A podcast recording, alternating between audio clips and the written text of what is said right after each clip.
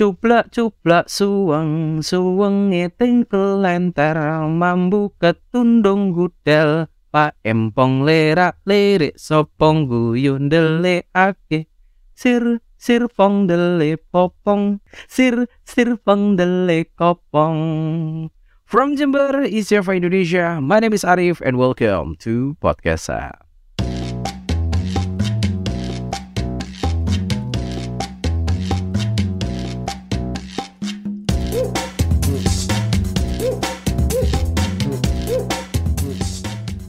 Welcome to podcast Kampung Halaman, di mana topik yang akan dibahas diharapkan bisa menggugah kenangan kalian tentang tempat lahir. Dan podcast ini seperti yang bisa kalian uh, simak di episode sebelumnya, ini akan tayang satu bulan sekali dan uh, mestinya ini bulan Juni ya, uh, ketika podcast ini uh, akan rilis. Hari ini aku ditemani oleh adik kandungku yang berasal dari Solo, jadi podcast kali ini akan membahas sedikit banyak tentang kota Solo. Well, Indria Sari itu adalah nama dari adikku. You can call her Indri or Sari, but you can call her Nonong. Karena yang boleh memanggil Nonong seperti itu hanya aku. Halo Dek Sari, apa kabar? Baik. Oh, suaranya uh, renyah gitu kalau katanya ibu itu. Aduh, kayak kerupuk ya. kayak kerupuk, kayak karak. Nah, karak itu kan juga salah satu makanan eh, yang hanya bisa ditemukan di wilayah Jawa Tengah itu juga. Ah, boleh memperkenalkan diri? Hmm, hmm. Boleh memperkenalkan diri? Bisa dimulai dari nama, oh, tinggal hobi ya. mungkin. Oke, baik. Halo semuanya, perkenalkan nama aku Indria Sari, biasa dipanggil dengan Sari. Tinggal aku di kota Solo, hobi aku berenang. Oh, hobinya berenang ya? Kayaknya dulu badminton ya. deh, sama nyanyi nembang kalau dulu. Uh, kayaknya sudah luntur itu mas. Sekarang lebih suka berenang daripada keduanya. Mungkin karena suami. Iya bener. Hmm suka berenang kan? Pelatih renang juga kan jadi iya tapi kan karena aku jarang diajak badminton jadi nggak nggak nggak oh, suka iya. lagi itu, badminton. Oh gitu badminton nggak begitu suka. Tapi kalau makan suka kan? Suka banget tapi badan aku sih langsing sih mas. Kayak mas Arif. Berarti makannya kurang banyak mungkin sudah sebenarnya nggak tahu lari ke mana. Well ngomongin makanan, itu sebenarnya Solo itu banyak loh makanan yang enak-enak itu. Ada gado-gado, ada salad Solo, ada selat. oh ya selat Solo, bener-bener betul selat Solo, bistik dan sebagainya. Nah ngomongin tentang kuliner atau makanan, banyak yang bilang nih, bahkan orang-orang atau mungkin uh, teman-temanku sendiri bahkan banyak yang bilang kalau makanan orang Solo itu identik dengan rasa manis. Mayoritas manis. Mbak Irma kan juga pernah bilang seperti itu kan? Menurut Dek Sari sendiri iya. gimana? Hmm. Uh, manis di sini iya sih sebenarnya pertama kali ya. Hmm. Uh, makanan Solo itu terkenal di luaran kota itu manis. Hmm. Cuman kalau bagi aku orang kota Solo asli, uh, manisnya itu bukan manis yang seperti mere mereka uh, kira ya. Gitu ya. Ima iya yang mereka kira itu enggak saat diimajinasikan. Nah, itu masih bisa ditolerir kok menurut aku manisnya dan manisnya itu enggak enggak apa ya manis kayak gula pasir atau hmm. atau bagaimana hmm. cuman masih masuk lah di makanan atau di lidah orang Solo itu hmm. itu sih manis tapi di di Solo kan memang kalau aku bilang ya ada makanan khasnya itu namanya intip gula manis. Hmm, iya benar. Ya. Terus ada lagi apa ya? Eh gado-gado. Gado-gado gula Jawa. Tahu kupat. Tahu kupat kecap gula Jawa. Sate menurutku juga mayoritas ya kecapnya banyak lah ya terus gulai ya ada rasa-rasa santan tapi manis juga. Soto kuahnya bening. Nah kalau memang dibandingkan dengan Jawa Timur yang eh, katanya identik dengan rasa asin dan petis, itu aku juga uh, ngerasa. Karena di sini mungkin karena penghasil garam ya Madura itu. Atau Jawa Timur makanya identik dengan garam.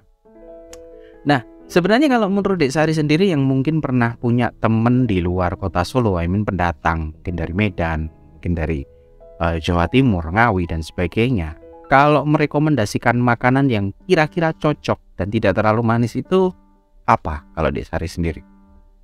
Bakso. Ya. Oh, bakso. Kalau bakso di sini juga banyak Jawa Timur. Bondo bakso. Makanan ya? Hmm, kalau makanan.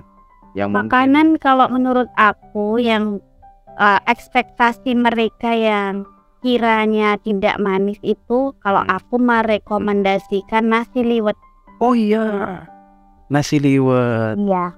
Enak Masih itu. aman, aman. Aman ya? Aman. Ya, sama cabuk ramba. Oh iya, ada makanan khas Solo, cabuk ramba namanya. Bihun pecel gimana? Bihun pecel uh, ada ini. Di Jawa Timur ada pecel nggak sih, Mas? Ada, kalau pecel ada. Tapi menurut Mas Arif itu ada. Cuman menurut Mas Arif itu pecelnya orang Jawa Tengah dan Jawa Timur itu menurut Mas Arif beda. Bumbu pecelnya ya. Jadi kalau bumbu pecelnya orang Jawa Timur itu se seakan-akan kacang merahnya itu diulek halus gitu. Nah, kayak ini ya, uh, sambal sate padang. Nah, malah Mas Arif belum pernah tuh sate padang tuh kayaknya. Oh. Uh, nah, kalau di Solo, Jogja atau wilayah tengah itu kan bumbu kacangnya itu atau kacang merahnya itu diulek kasar gitu. Jadi masih ada sensasi kacang yang remahan-remahan gitu kan. Iya benar. Nah, itu Mas Arif bedanya di situ. Nah, sedikit callback, aku juga uh, buat kalian para pendengar uh, setia podcastan, aku punya makanan favorit yang nggak pernah aku temuin lagi meskipun aku pulang di Solo. Sari juga uh, tahu kan, yaitu pecel bihun gitu. Nah, pecel bihun ini yang dijual oleh seorang penjual namanya Mbok Brinte itu uh, dia itu jualan pecel, eh jualan bihun ya. Lebih tepatnya jualan iya. bihun. Nah, tapi ada bumbu pecelnya gitu kan ya, Dik ya? Iya. Itu pakai lontong apa pakai nasi ya waktu itu? Pakai nasi. Pakai nasi ya. Terus lauknya bisa gorengan, ada tahu tempe. Iya. Tapi yang menarik, kita iya. pakai pisang goreng. Nah, kita pakai pisang goreng, guys. Jadi bihun, ya, ya bihun di dimasak biasa ya, ditumis gitu ya, Dek. ya, dimasak gurih asin gitu. Gurih asin, ada wortel biasa, ada kubis gitu ya. Iya. Tapi uh, seasoningnya itu bumbunya itu sausnya itu pakai saus pecel. Ya bumbu pecel itu tadi. Pedes jadi ya. Saus kacang iya uh, dan dan pecelnya itu bukan yang pecel instan pecel ngulek sendiri kan gitu. Masih iya. ada kulit lomboknya gitu iya benar uh, uh, jadi pedesnya bisa ditakar dan sebagainya nah yang menarik ini pisangnya, pisang goreng yang kita makan sebagai uh, makanan side dish atau makanan uh, pendampingnya itu pisang goreng tepung kan ya? Pisang goreng tepung dari Tipis. pisang kepok. Oh iya. Pisang goreng tepung ya. yang dari pisang kepok. Uh, itu enak banget itu rasanya. Kangen aku rasanya. Jadi makanya Sensasinya itu ada pedes, asin, gurih, sama manis. Manis, benar. Manisnya dari pisang ya, ya? Pisang goreng itu. Mm -mm. Kalau orang lihat mungkin aneh ya, mm -mm. tapi kita ya karena udah terbiasa dan suka itu mm -mm. ya. Mm -mm. Ya, ya udah. Apa? Ah, nah, Dek Sari belum belum belum pernah nyoba di sini aja yang namanya rujak soto. Ya itu pernah dengar tapi aku bayangin tuh foto ditambah rujak. Uh, nah rasanya. Uh, uh. Di sini juga ada yang namanya pecel pedas dan itu menjadi salah satu makanan favoritnya Mas Arif di Jember. Pecel pedas itu pecel ya nasi dikasih bumbu pecel gitu. Tetapi dikasih kuah ayam pedas. Rica. uh, beda. Ayam pedas di sini itu kuah santan dek Sari. Jadi ayam kampung oh. digodok gitu uh, pakai kuah santan. Jadi gitu.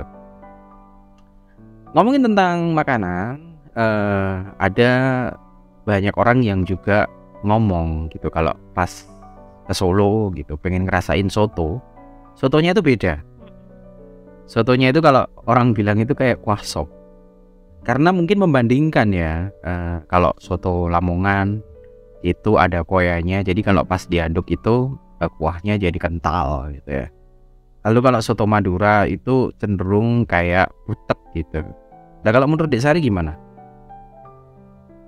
tentang kuah soto, soto yang kayak sop gitu tadi. Apa bedanya soto oh, sama Solo. sop iyo? Soto Solo. Soto Solo sama sop ayam. Iya, yeah. kan bening, sama-sama yeah. bening.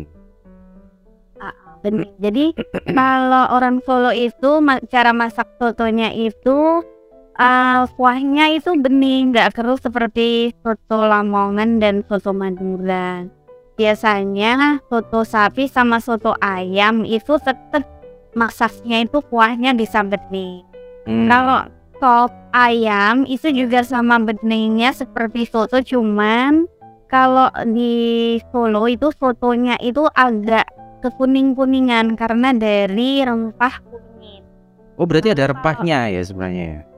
Ada, iya. Jadi kalau di Solo itu ada yang jual uh, bumbu instan soto tapi bukan yang ulek kayak seperti uh, yang sudah instan di kita beli di Alfamart atau Indomart itu tapi kita ini nih uh, bungkusnya kecil-kecil harganya 500-an di situ ada uh, rempah-rempahnya seperti merica teh lalu uh, kapulaga.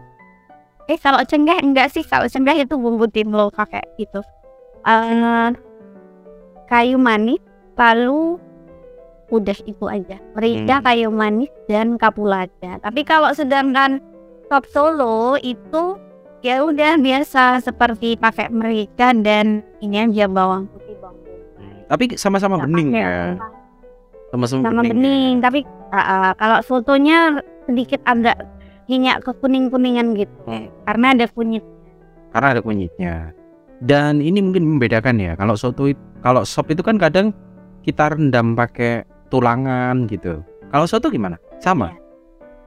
sama hmm. cuma beda bumbu aja itu tadi oh, beda bumbu di kunyit itu tadi iya kayu manis hmm. iya benar oke oke oke itu guys jadi bedanya soto uh, Solo yang kalian pikir bening seperti kuah sop dan sopnya sendiri wow Um, ngomongin tentang makanan, makanannya banyak memang ya yang khas di Solo itu. Solo. Ada nasi liwet, ada gado-gado yang mulai dari snack sampai uh, uh. ini apa makanan berat. Uh, nah, kalau uh, kuliner kita kita nggak bisa deny ya, memang apa tuh memang banyak dan uh, kayaknya bahkan ada beberapa yang sudah hilang gitu, nggak ada yang jualan lagi lah. Kalau orang Solonya sendiri, nah ini banyak yang yang yang yang apa ya? yang mikir, yang menilai bahwa kalau ketemu dari mana mas? Dari Solo. Wah, orangnya mesti sabar, orangnya mesti halus. Nah kalau menurut Dek Sari sendiri gimana? Apakah semua orang di Solo seperti itu? Iya, rata-rata orang Solo itu sabar, halus dan Wah. Uh, ramah. Memang seperti itu ya berarti ya. Nah ini iya. ini ini karena aku nggak tahu ya sekarang keadaan Solo seperti apa. Apakah memang masih menjunjung tinggi uh, kesan yang seperti tata itu, krama. tata krama dan seperti itu atau enggak aku juga nggak tahu. Karena kan apa tuh namanya yang namanya oknum, yang namanya seseorang, yang namanya orang kayak karakter itu terbentuk karena bukan karena hanya karena apa ya istilahnya amarah, emosi dan sebagainya sebenarnya bukan hanya seperti itu. Kalau orang bahasa kalau melihat dari sudut pandang bahasa terkadang bahasa itu juga uh, mempengaruhi bagaimana karakter orang itu berkomunikasi. Uh, seperti yang kita tahu bahwa bahasa Jawa itu punya eh, tataran-tataran uh, tertentu ketika ngomong sama orang tua, ketika ngomong dengan orang yang seumuran, ketika ngomong dengan orang yang lebih muda, itu kan menggunakan tataran yang berbeda gitu ya, Dek ya. Nah kalau di Solo sendiri apakah masih banyak orang yang menggunakan bahasa dan totok romonya itu tadi? Iya, sampai sekarang masih sering Dek Sari jumpain orang-orang yang menggunakan bahasa-bahasa kromo halus dan kromo inggil. Hmm. Jadi kalau kita misalkan berpapasan Wahing. Kita saling menyapa, kita saling menyapa. Bade tindak pundi. Hmm. Lalu artinya basi ya. ya. Bade tindak pundi. Iya. Ke mana? Ke mana? Jadi bahasa basi itu masih ada ya? Masih. Oh, gue pinara. Lalu gue pinara. Oh. Pinara tenan bingung. Gak siap makanannya di rumah.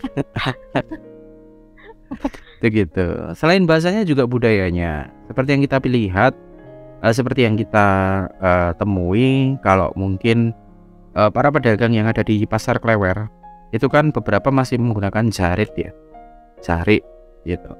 Nah kalau orang yang menggunakan jarit dan orang yang menggunakan celana kan pasti apa ya jalannya berbeda. Terus uh, kan terbatasi ya deh ya kalau menggunakan jari. Yo gak iso playon kaya uh, orang-orang sekarang yang gijakan apa namanya kayak jaran goyang ngono iku ya jari es kan seperti itu. Jadi sebenarnya uh, apa namanya ketika kita ngomongin tentang Solo, Jogja dan uh, daerah mana pun yang masih menunjung tinggi budayanya itu insya Allah uh, pasti akan berbeda dengan orang-orang uh, yang tidak menjaga budayanya kan seperti itu ya Desari ya. Kalau menurut Mas Arif sih seperti itu dari sudut pandang bahasa, uh, kultur, budaya dan sebagainya. Well, ngomongin tentang uh, tadi ngomongin tentang kulinernya, kita ngomongin tentang orangnya. Nah, kita ngomongin tentang budayanya sekarang. Solo dan Jogja. Solo dan Jogja itu kan sebenarnya uh, aku bilang identik ya, sama-sama orang-orang yang uh, apa itu namanya satu turunan lah, satu family lah, sama-sama berasal dari kerajaan Mataram modern.